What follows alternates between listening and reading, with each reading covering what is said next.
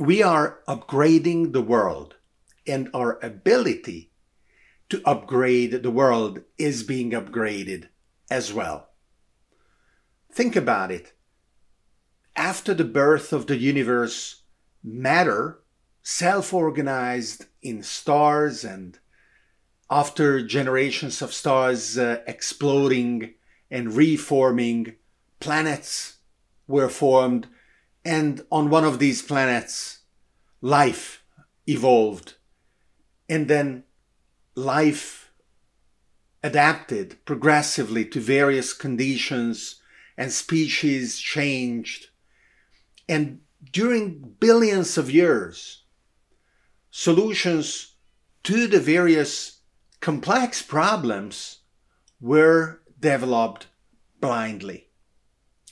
And now we are developing solutions to our problems with our open eyes, being able not only to incorporate the feedback immediately in our surroundings as it is impacting our individual ability to, for example, uh, transfer our genes in the next generation. And as that is being incorporated in the vast number of experiments carried out in parallel, but also by being able and look farther. What other experiments are being carried out? What are the parameters of those experiments, and how the outcome of those experiments is impacting our evaluation of the probability that our experiment will result in our desired outcome? This kind of ability is very, very novel and very, very different from what we have been able to observe anywhere else. And we are now not only holding and treasuring this ability, refining it, and uh, incorporating it in uh, our own behaviors and ways we learn, we teach, we uh, analyze and synthesize knowledge, but we are also incorporating this ability in the world itself around us. That is the kind of upgrade that the world is now is being subjected to by our will. A few years ago, uh, a, a very powerful uh, article came out with the title, "Software is Eating the World." And this article spoke about how startups and large companies are using software to achieve unprecedented results and an advantage compared to other companies that are not software-based, that is difficult or impossible to bridge.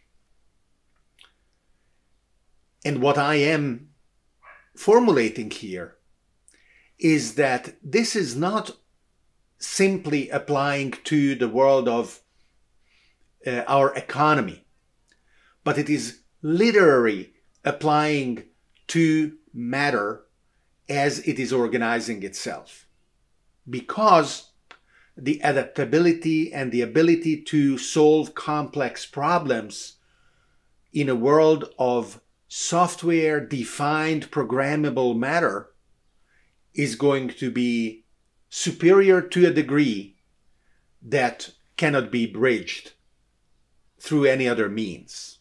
This kind of superiority is going to keep manifesting itself in all kinds of different and unexpected ways. The programmability of matter has always been a feature of the world around us, because whether we are talking about chemical reactions that in the presence of a catalyst occur uh, with a much greater Uh, probability at uh, much lower energy levels than otherwise, or the fact that a certain type of molecule that we call D N A is able to duplicate itself in the presence of uh, the uh, right type of uh, soup of elementary components, and the fact that this kind of molecule is, as it is being reproduced, expressing what we call our bodies, the phenotype corresponding to genotype, the expression as the molecule is giving rise to the organisms. That has been already a degree of programmability of matter around us. But today, we are really bringing solutions to the world that are becoming adept at re-evaluating their own nature and changing that nature in order to be better than they were yesterday, without waiting for chemical processes through billions of years uh, finding new ways uh, of synthesizing certain elements uh, that can take advantage of certain catalysts, without waiting for life through millions of years to uh, come up uh, via chance with a new species whose molecule at the basis, its D N A, expresses a body that is fit for a particular purpose. No, this kind of programmable matter is able to reconfigure itself to be fit for a given purpose in a manner of months, days, hours. In a manner of months, if we include in the system our own ingenuity and our desire to come up with a new generation of that particular object. Living or non-living makes no difference. As we select uh, a given type of uh, uh, animal breeders, that won't happen in a matter of months, but uh, in a few years, yes. Or as we design our next generation smartphones, and the new capabilities of the smartphones are now better than the previous generation. And that smartphone obviously is hardware, but the reason it is different and it is better is not because the hardware is fundamentally different, but because of the software capabilities that have been incorporated. And if we design the hardware in a new way, then the improvements can happen rather than in a matter of a few years or a few months. They can happen in a matter of few weeks or few minutes, because we are already observing around us objects that have implicit abilities that are made powerful via software upgrades that are installed and that express this new capability.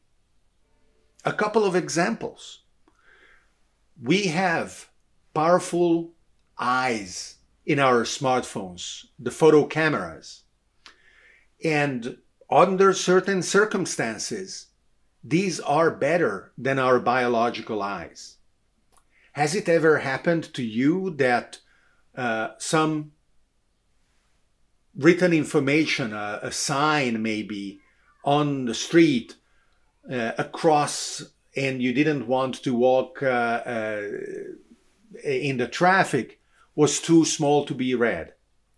And at that point, you pointed your phone and you dragged with your fingers in order to increase enlarge the size of the sign to be able to read it. My eyes can't zoom Can yours? But our phone's zoom is such, compared with its resolution, that it enables us to see in real time something that otherwise we wouldn't see. Or has it ever happened that you took a photo in the dusk and your biological eyes were already settling in the nighttime vision when colors start to disappear, because the way that our eyes work when we are adapting to lower light conditions, the particular sensors in our eyes that are adept at recording color don't work that well. But the photo that you took your that you took with your smartphone was not only well lit, but it was also full of color, even if your natural perception wasn't able to record those colors. Or when a new piece of software is released and the kind of three D photo that the camera is now able to take with multiple exposures or high dynamic range, or um, the uh, ability to uh, create mosaics and panorama and, and other types of magical representations of the world, these become possible with the same hardware, radically broadening the possibilities. And the other example is another piece of hardware, a computer in a class of objects that we didn't think of as computers in the past, uh, our automobiles. And the most explicitly uh, information-based automobile that we have today, the Tesla car, where periodically a new version of the Tesla software is released, delivered to hundreds of thousands of cars wirelessly, installed overnight, and the owner of the car the morning after finds new capabilities in the car. Capabilities that, for example, give the car um, a longer range. When did it ever happen that a car could from one day to another acquire the ability to go farther without any hardware change? Or the ability to generate substantial economic value to its owner, as it is going to happen when, soon enough, Tesla is going to turn on Tesla Network, which is a car-sharing network, and it may be impacted in certain ways by the pandemic because we will be less prone in sharing our cars with others. And I don't know what exactly the adaptation required is going to be. But whether through the ability of somebody else to get into the car and drive it, or, which is also an additional software upgrade expected soon enough, the full self-driving ability of the Tesla car, so that somebody could sit elsewhere rather than in the driver's seat and the car will bring the person to her destination. Well, these are completely novel functions of a software-defined object. And today, only the most advanced companies are thinking about their products like this.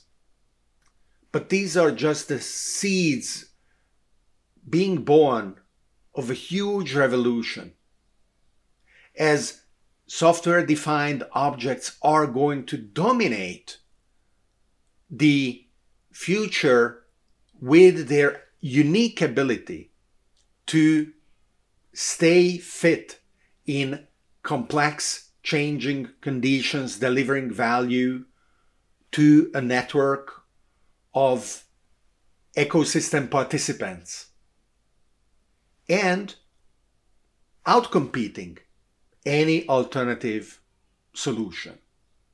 In more and more sectors, this is going to be the paradigm, and any sector dominated by players that are slow in adopting this approach is going to be disrupted by new entrants, whether they are already in that industry or they are now coming from completely unexpected areas.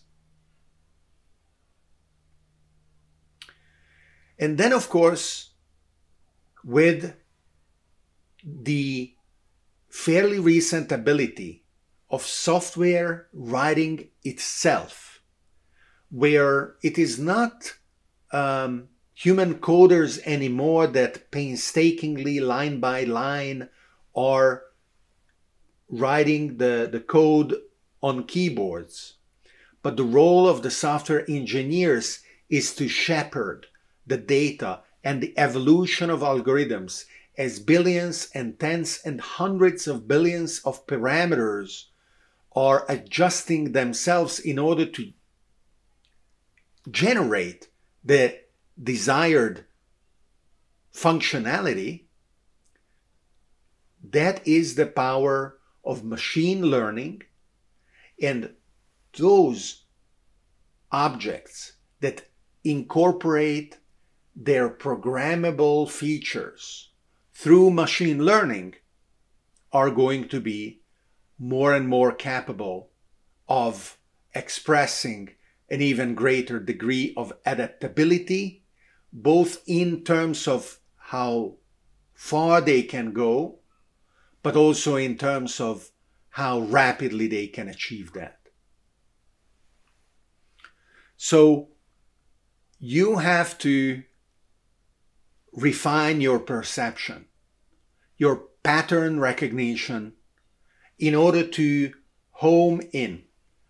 Whether we are talking about the simplest of the examples today, a smart speaker that has tens of thousands of abilities that were not there when it was put on the market originally, because it is a software-defined object. Something that was, was used to be called simply a car. And now it is a supercomputer on wheels that is going to re-evaluate what it can do constantly through our prodding. Or communication devices that are gamifying our behaviors through the tens and hundreds of unexpected applications that we install and use daily on them. These are just the first examples. And as we keep upgrading the world around us, your ability to recognize and to take advantage of this is going to be crucial as an individual, as an entrepreneur or uh, a, a leader in your business, but as a thinker in a society of tomorrow.